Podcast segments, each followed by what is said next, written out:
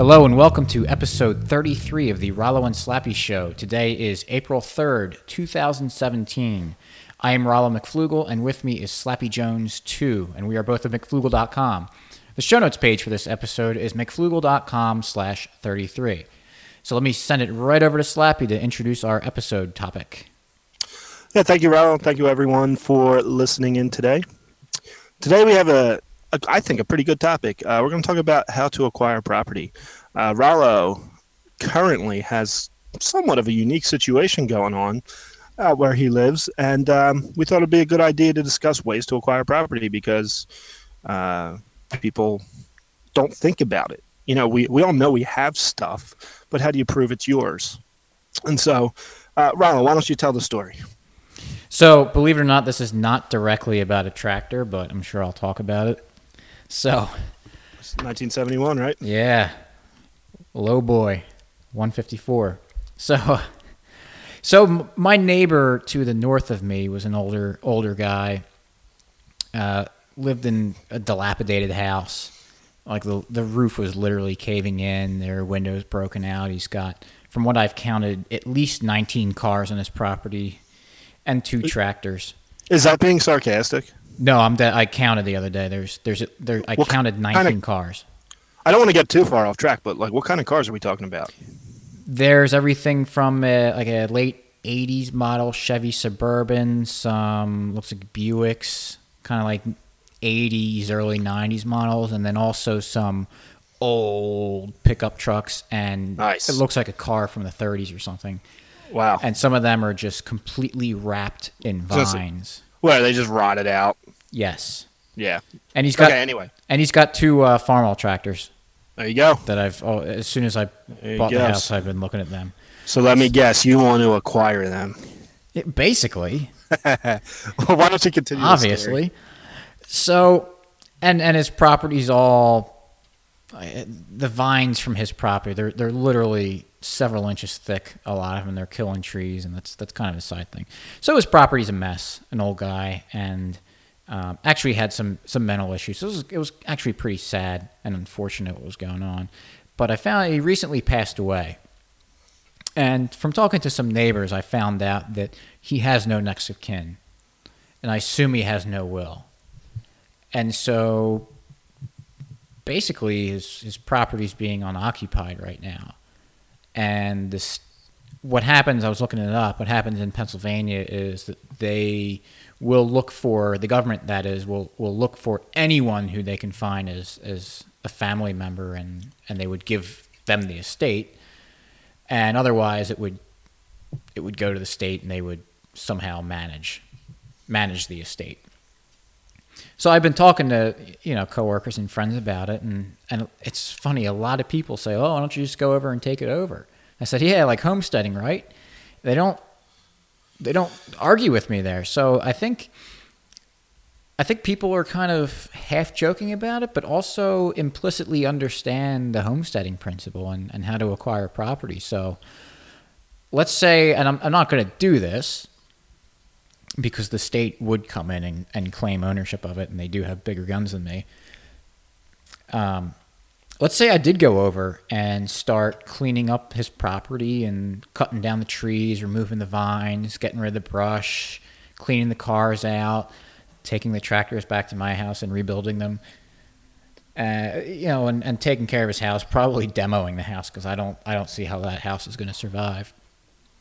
How could anyone say that that's that property wouldn't become mine, or anyone who who decides to do that? And maybe if I was working on one part of the property and someone, another neighbor came over and started working on another, you know, who who would say that that the portion that I cleaned up wasn't mine and the portion that the other neighbor cleaned up wasn't his? So I think it demonstrates how that is a legitimate way to to cre- to acquire property is, is through homesteading, through kind of mixing, uh, doing something with it that no one else has has done. Yeah. So so one way I like to explain homesteading, of course, we can talk about islands, uh, which libertarians love to talk about. But one, we all own ourselves. Nobody owns you. Nobody has a right to you. Just like if I own a machine and I put some fabric through the machine and a t-shirt comes out, I own the t-shirt. And so I own myself and I mix my labor with something that becomes mine as long as it wasn't previously owned. Obviously, I can't steal. So the reason we use the island is because now we have a whole lot of land that is just not developed. So if Rollo and I are on an island and I build a house and he builds a house, pretty much anyone, no matter where you're from, is pretty much going to be like, all right, well, that's that guy's house. He built it. Nobody, re- that's not really a, I don't think it's a very controversial thing. No, it shouldn't be because who, uh, other than the person that built it, assuming that the the land and the resources were previously unused or unowned. I, I hate to say unowned in this scenario because it kind of I don't know if it defeats the purpose of the exercise, but let's say just previously unused, unoccupied land and resources. How could you say that that would be anyone else's other than the person who who made it? Right, and, and same if say on this island after we build our little huts, we walk around and we find another house that's built, and we knock on the door and no one answers, and we come back a week later. We look around, it looks kind of old, kind of run down. We kind of look around for someone and nobody's there. Whoever was there has passed away. It would seem that that would be ours now had we decided to fix it up, keep it, use it for storage or whatever. Um, that would be I, I think not too many people would argue that. Now, say we took it over and then the guy brings his boat up and comes back and he says, "Hey, this was mine." Well, then it's his. right. We it, it, was his, you know, and and uh, didn't abandon it. Just like I, have heard people say when we talk about abandoned property. Well, in a, a stateless society, how would someone who you know, say the guy goes on vacation, you can't just say, "Oh, it's abandoned property. I'm going to take it now." Um, obviously, that person going away in that scenario would probably alert his neighbors and say, "Hey, I'm just going away for a month or two months, or going to Florida for the winter. I'll be back." And also, yeah, and people lock understand what vacations are. yeah, and and he would probably lock the doors and tell family members, swing by, check on the house, or you know, see what's going on, just like people do today. Right, and let's say, and let's say you, you know, that situation happens or whatever. There's abandoned property, and you're not sure if the the actual owner exists anymore or, or what's going to become of it. It's a risk of going over and taking it. And if if the yeah, actual owner sure. right and if the actual owner comes back and says this is mine then it's then it's his and i'm sorry if you put in work in it and, and lost money over it but you know you took something that wasn't yours i i don't know what to tell you other than you messed up but on the other hand, if if the guy never returns and you kind of homestead it and take it as your property, then you know you've got a, a decent reward out of that. So, like anything else, you got to do a cost benefit on it. Now, yeah, exactly. You're exactly right. So, who wants to waste all their time and energy redoing a house when the guy comes back from vacation next week and it's his? Right, and all of his neighbors are going to say, "Yeah, that's his. It's his. Get the heck out of it." yeah, uh, yeah, exactly. And um, but uh, okay, so kind of somewhat switching gears. We talk. We're, we're talking about legitimate ways to acquire property. So, um, one of them being homesteading. What about the argument that the colonists stole the land from the Indians, and so now, for, therefore, it is illegitimate, and we should give it back to the Indians? Sure. So, just to not to correct. Okay, that, I was going to say if okay. One, first of all, yeah, go ahead. No, we we both Slappy and I both live on land that was um, not stolen from the Indians, which is nice because William Penn made treaties and bought the land. So I love when people say that to me, and it's like, oh, I, I don't actually live on uh, on stolen yeah. property, but I'll go along with your little scenario anyway, just to to show that I can I can argue this point. But sure, say and say uh, an Indian came, knocked on my door, and yeah for the sake of argument, let's say that literally there was a, um, you know, Native American Indian civilization here, and on the land that you currently have, and the colonists came and literally stole it from them and kicked them out, because that did probably happen in some parts of the country. Absolutely. So let's say that's the case in Pennsylvania. Right. So and, he, Right. He knocks on my door and says, "Here's this is actually my ancestors' land, and I'm the rightful heir, and here's proof of it." And say that that proof is is really kind of undeniable. Then it's his land. I, I don't. uh, It's, Now, how can you say that? I, I'm, I'm kind of so. Sure. So what, what's I'm I'm obviously trying to lead you, but what what's the logic behind that? How, if that's his great great grandfather's, how is that his land? Well, because the land was stolen from his great great grandfather, so all of the transfers of ownership thereafter were illegitimate. Right. So it's like what we often talk about, Rollo and I, because this is what typically comes up in our conversations. Um, We're really cool, by the way. yeah, no, but but the stolen car scenario, right? So, so say I steal my neighbor's car, and I say, "Hey, Rollo, I got a great deal on a um, uh, 2012 Camaro, uh, five grand, it's yours. You give me the five grand, I give you the car. As far as you know, that was legitimate. Now my neighbor goes, you know, you, you stop by the house and they were, hey, that's my car, and has title, the proof, and whatever, and, and goes and shows it to you. Um, it's now no longer your car, Rollo.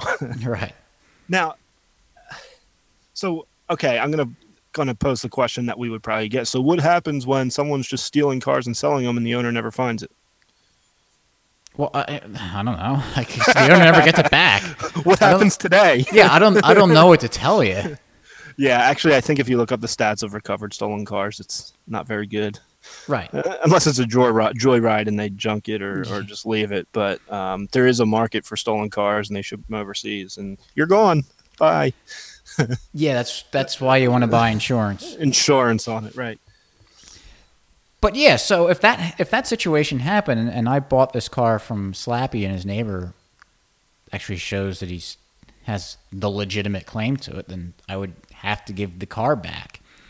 Doesn't mean that I would then just be left with nothing. I could then sue Slappy and say, "I want my five thousand dollars back because you defrauded me." You, I, when you're selling something to someone, as long as they don't say, "Oh, by the way, this stuff is stolen goods," then As far as you know, it's legit. Right. It's it's implied that you're you're buying something that they have the actual uh, ownership of. Right. You- You're not in the wrong unless you knew it was stolen or you asked me to steal or whatever. You knew it was stolen and you bought it, then you're wrong. Right. And then you can. I mean, however I get my money back from you is I don't know, but but if if I had no idea that the car was stolen, then I have. You stole my money basically because you defrauded me. Right. I frauded you. I stole the money. So I would be then required to give you back that money or make whole or give you money plus interest or plus whatever. But let's say that there were three or four unwitting transactions that happened between uh, me getting the car and So, you yeah. stealing it. You bought a five thousand dollar Camaro and went, "Wow, I can turn around and sell this for ten tomorrow." Right. I'm doing it. And I do it, and then another guy does it. So at the end of the day, I mean, you can keep going back down the line and saying like, "Oh, you stole you sold me a stolen good. I want my money back." But it would all go back to the original thief. Right. And so, really, what you could do is just kind of jump straight back. I mean, I'm sure there's. it- sounds complicated and, and convoluted, which I guess in maybe some crazy But I, scenarios it might, but but as long as you can trace back, and I'm sure all the people who legitimately thought that they were on the up and up with these deals would work together and and be forthright and honest about it and say, hey, look, I certainly. Look, I didn't know. Sorry. right, There it is. Here's your money back. yeah, Um, but okay, so let's talk about some of the other ways to acquire property, or the only two other ways to acquire property. sure, So we talked about homesteading. So you have this giant landmass, and I, I guess what we're w- really the point in the in the homesteading point, why why we bring that up and why it's important, is that you can't stand on top of a mountain and say. Everything from here to the Pacific Ocean is mine. I was just gonna bring that up. yes, because that's not a legitimate homestead. You didn't legitimately claim it. You can't just look at something and say it's yours. You have to somehow do something to make it yours. Whether you build a house, build a fence, you have your cattle grazing on it. Um, it's clearly that you it's clear that you've been doing that and it wasn't on anyone else's land. That's And I think that was one of the issues um, out in Oregon a couple years back. Is the family had that ranch forever and their cattle always graze there, and one day the government said, "Well, now it's mine." right. Um, And doing that would be like uh, calling shotgun before you see the car. yeah, exactly, exactly. You can't do that. That's a rule, and everyone knows that. Um, but it is, and it, it, it's not legitimate to just say everything from the Atlantic to the Pacific is mine, and now anyone who lives there will pay me money, Right. uh, or I throw them in jail. So what you That's have not- to do is just call yourself a government and then say that the land is yours. That's the other one of the other two ways of acquiring yeah, property, so right? but that's not a legitimate claim. Um, But uh, I don't know. yeah, it depends on how That's- you want to yeah, define it's a tangent It. that Yeah, we it don't depends on have how to you get want on define right it. We don't have to do it, but we would just say that I don't see how in any world that's legitimate just to call yourself something else and now you see it, so it's yours. Um, but another way would be a voluntary transfer, right? Mhm. We trade. We could trade dollars. We could trade services. We could trade cars. But what what makes that legitimate? because I own the dollars, the gold, the car that I earned or built myself. So I have the rights to that thing. I can now transfer those rights to you in re- if I well in return for something else, and that would be the the, the selling. Uh, because you legitimately own something and I legitimately own something, we can, we now have the rights to those things. We can transfer those rights to someone else. Right. And even if it's for uh, goods or money for services, you own yourself. So therefore, you can. Exactly. You can pay like one one thing. I, I used to work for a plumber when I was uh, younger, and all the guys in the trades, you know, they kind of knew each other, and all the time you would hear someone say, "Yeah, I'm putting in uh, a new bathroom at Mike's house, and he's going to add an addition on my," or something like that. You know, the carpenter will do something for him, and he'll do something for them. There's no cash exchanged. Tax free. Um, Yeah, and I don't know. I have no clue if that's legal or not, um, because there's probably some way you have to be taxed for it. I, I don't know. How, honestly, I don't know how it works. That's but probably the the, fact is- only reason it would be illegal is because you're not paying taxes on. Oh, it. of course, of course. But the fact it doesn't change the fact that people in, kind of inherently understand these rules, and they're fine with making that trade to say, "I'll redo your bathroom and you put an addition on the back of my house." Um, because I have plumbing skills and you have carpentry skills, and we can just trade them. People know that; they understand that, and not too many people would look at that and say, "No, that's wrong." right. right? So, um, yeah, you could when we talk about trading dollars, dollars are just another good, um, or gold or any currency is another good, just like your carpenter service, carpentry services, Mhm. and you you can trade them. Um, but the third way to acquire property would is pretty simple: is a gift. So, I have certain skills. Say I'm say I'm a carpenter and I build a table. I could then give it to Rollo. Just give it to him. He, it, it was mine. I had the rights, and I transferred it, and I didn't want anything in return. I do need a dining room table and actually a whole dining room set. So if anyone wants to gift Yeah, their gonna- property to me, then you know, by all means, we can. Yeah, I was going to tell you that this is just a hypothetical. I actually don't have any carpentry skills, so Uh, sorry. Oh well. But and to go off on this a little bit more, you know, someone might say, "Well, what about inheritance? Is that does this mean that's not a legitimate way?" But I would say that inheritance is pretty should be pretty clearly seen as just another form of a gift. Right, and while most people, and if you don't have a will, you should get one. Yeah. um, if you have any assets. Uh, but that's basically saying, um, say I put in my will that my will is everything unless she predeceases me, then I'll give it to Rollo. I put that in writing while I'm alive. I have witnesses see me sign it. We put it somewhere safe. Now, when I pass away, you know, I, I transferred the rights to my stuff in this letter and put a time when it happens, and that triggering point is when I die. Um, and that's just a gift. Right. Well, how would that work? It already happens all the time. It already happens, and it, and it has happened for all of time. People Exactly. have always done that. Um, so, anyway, those are the three ways to acquire property. You can homestead it, you can buy it, sell it. Uh, to acquire, you would have to buy, or it can be gifted to you.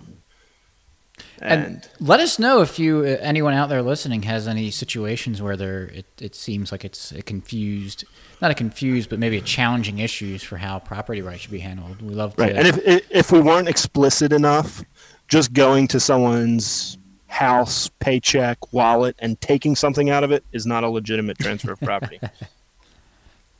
But yeah, it's there's always there's always scenarios that come up in in you know, not that I'm saying just make something up because we can all make any scenario up that could basically beat any sort of system. But you know, if if you're aware of any actual situations going on, you say, hey, this is really tough. I don't know how to handle it. You know, let us know. Throw in a comment, send us an email, or however you contact us with. We'll be happy to to Happy talk, to talk it out. Yeah, yeah, yeah. So um, because we're dorks and we think this stuff is really cool. yeah, we love this stuff and we like to talk about it.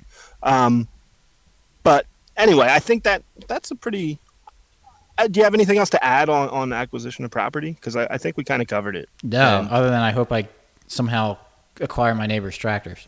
Right, and you have you know three ways to do it. One of them's already out of the question. You can't gift it to you, Right.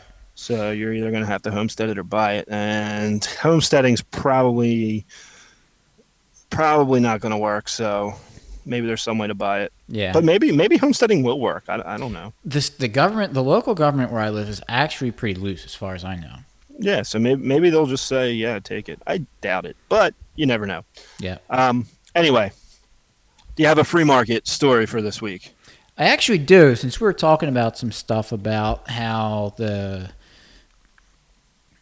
how the things would function without the government, and I mentioned you mentioned someone said like, oh, but how would garbage collection happen? I think we already talked about it as a free market solution. That I get my I pay for my own garbage collection, so in case if if that's one of the things that you think that the government has to do, it's I'm an example, and millions of other people are examples that that's not the case.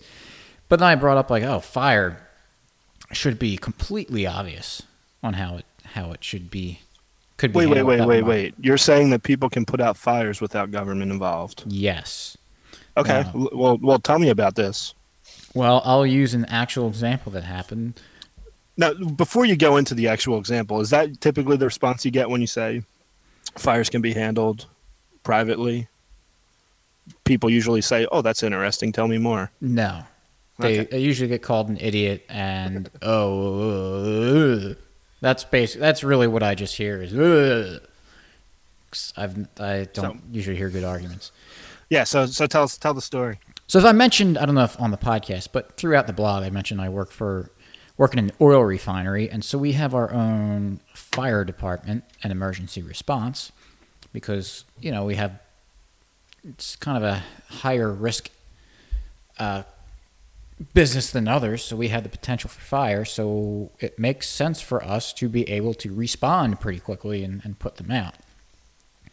And I don't know how long this th- ago this was. This was probably at least a year ago. Uh, saw black smoke coming up from somewhere and looking around, being like, I don't think that's coming from our refinery. And kind of looking, going in the parking lot, and looking, it was actually the business that was bordered us had a fire, and our fire department from the refinery went and put it out. And right when the fire was basically out, you heard the the sirens from the local fire local government fire department starting to go off when the fire was already put out. Well, I don't think they I don't even know I don't know if they I have no idea because I'm not in the fire department. I'm not privy to these things. I don't know if they called us and said, "We got a fire. Can you help us out?" Or people in our company saw the fire and said, "Let's go put it out. There's a fire. We have the means to do it." Now, I guess the devil's advocate type question, if it is even a devil advocate question, do you know if the other company compensated you for putting it out? I I don't know for sure, but I would be very surprised if they did. For one, I mean, nozzle nuggets love doing that kind of stuff, so it's Yeah, yeah. Of course, that's why they. that's why they do it. That's why they do the job. Um, not everyone wants to run into a fire. Right. It's not something a lot of people want to do, but some people do, and they provide a service, and and good for them because we need them. Well, and, and Um, anyway, because if, if your neighbor's house caught on fire, or something was not even fire, but something was going on at your neighbor's house, that they either were unaware of happening or couldn't handle it by themselves. Did you stand there on your at the property and be like, "Well, that's your property, and you're not going to pay me for it, so." Of course not. But of course, now the argument we always we always hear, which I think is a stupid argument, is well, what if they did? right. All right. Well, what if they did? Well, what if what if you're sitting here and we have government fire and your neighbor's house is on fire and they're not there and nobody calls the fire department? Right.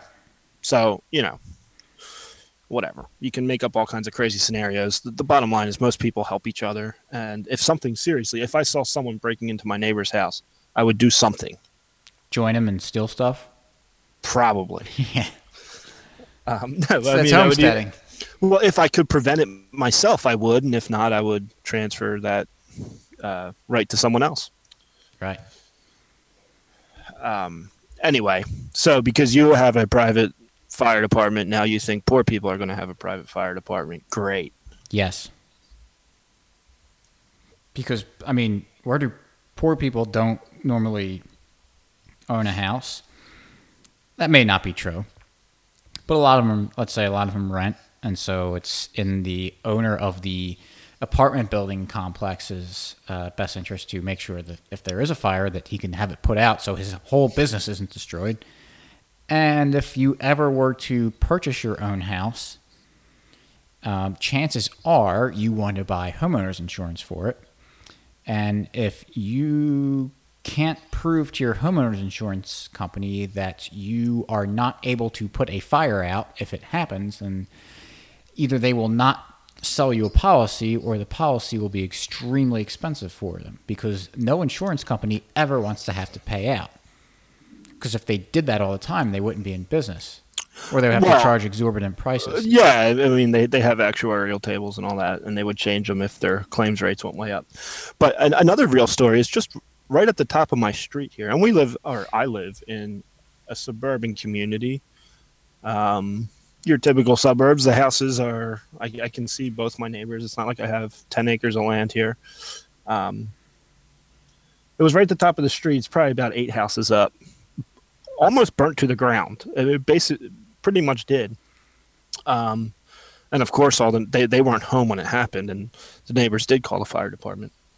But the fire department probably would have saw the smoke, and this was a huge fire. But a, a, a government fire department, so Yeah, well, it was, but you know, Yeah. they they came and put it out, and if it was private, they would have came and put it out. So, um, but uh, my my point in this is, is you were talking about insurance companies, and people always have this bad taste in their mouth.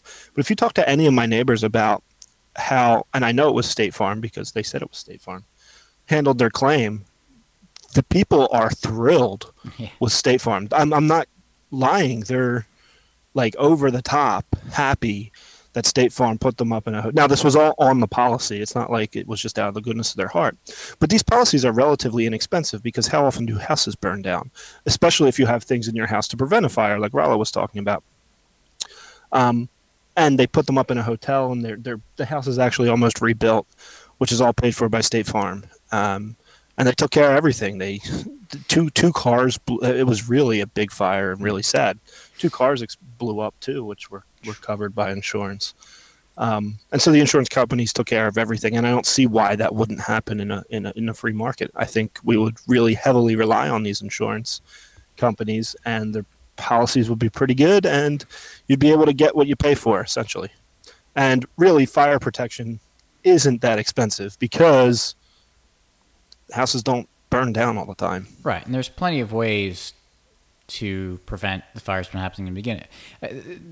I don't want to turn this into another episode. Maybe we should have had this for it, but whatever. Yeah. Uh, just just a quick thing. The National Fire Protection Agency, which creates a lot of standards for how to, especially in industry and businesses, on how to uh, everything from cleanliness inside your your building or your warehouse or whatever to fire exits and and sprinklers. It's a private code because they realized, hey, businesses are burning down.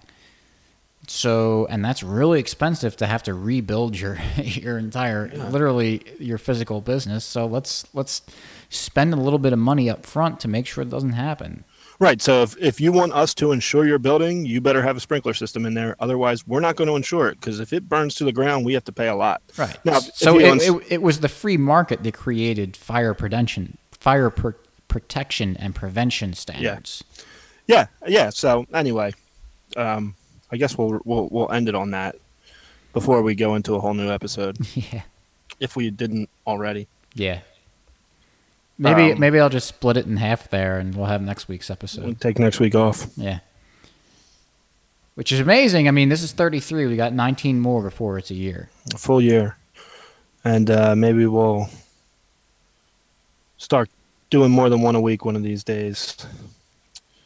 If we have enough stuff in our brains to talk about. Yep. Slappy said that, not me. So don't Yeah, blame him when it's still one episode for a week. For No, we- we like what we're doing, and Yeah, we have fun. good episodes, and uh, we thank you all for listening. Yeah, we very much appreciate all of our listeners, and we would appreciate it even more if you would be so kind as to share with your friends and family and whomever you might think would be interested. So remember the show notes page is mcfloogle.com slash 33 where you can subscribe to the podcast on either iTunes or Stitcher. Also find links to listen to the episodes on YouTube and also have links to follow us on Twitter and like us on Facebook. So with that, we thank you again for listening, and we'll see you next week. Yeah, catch you next week. Peace.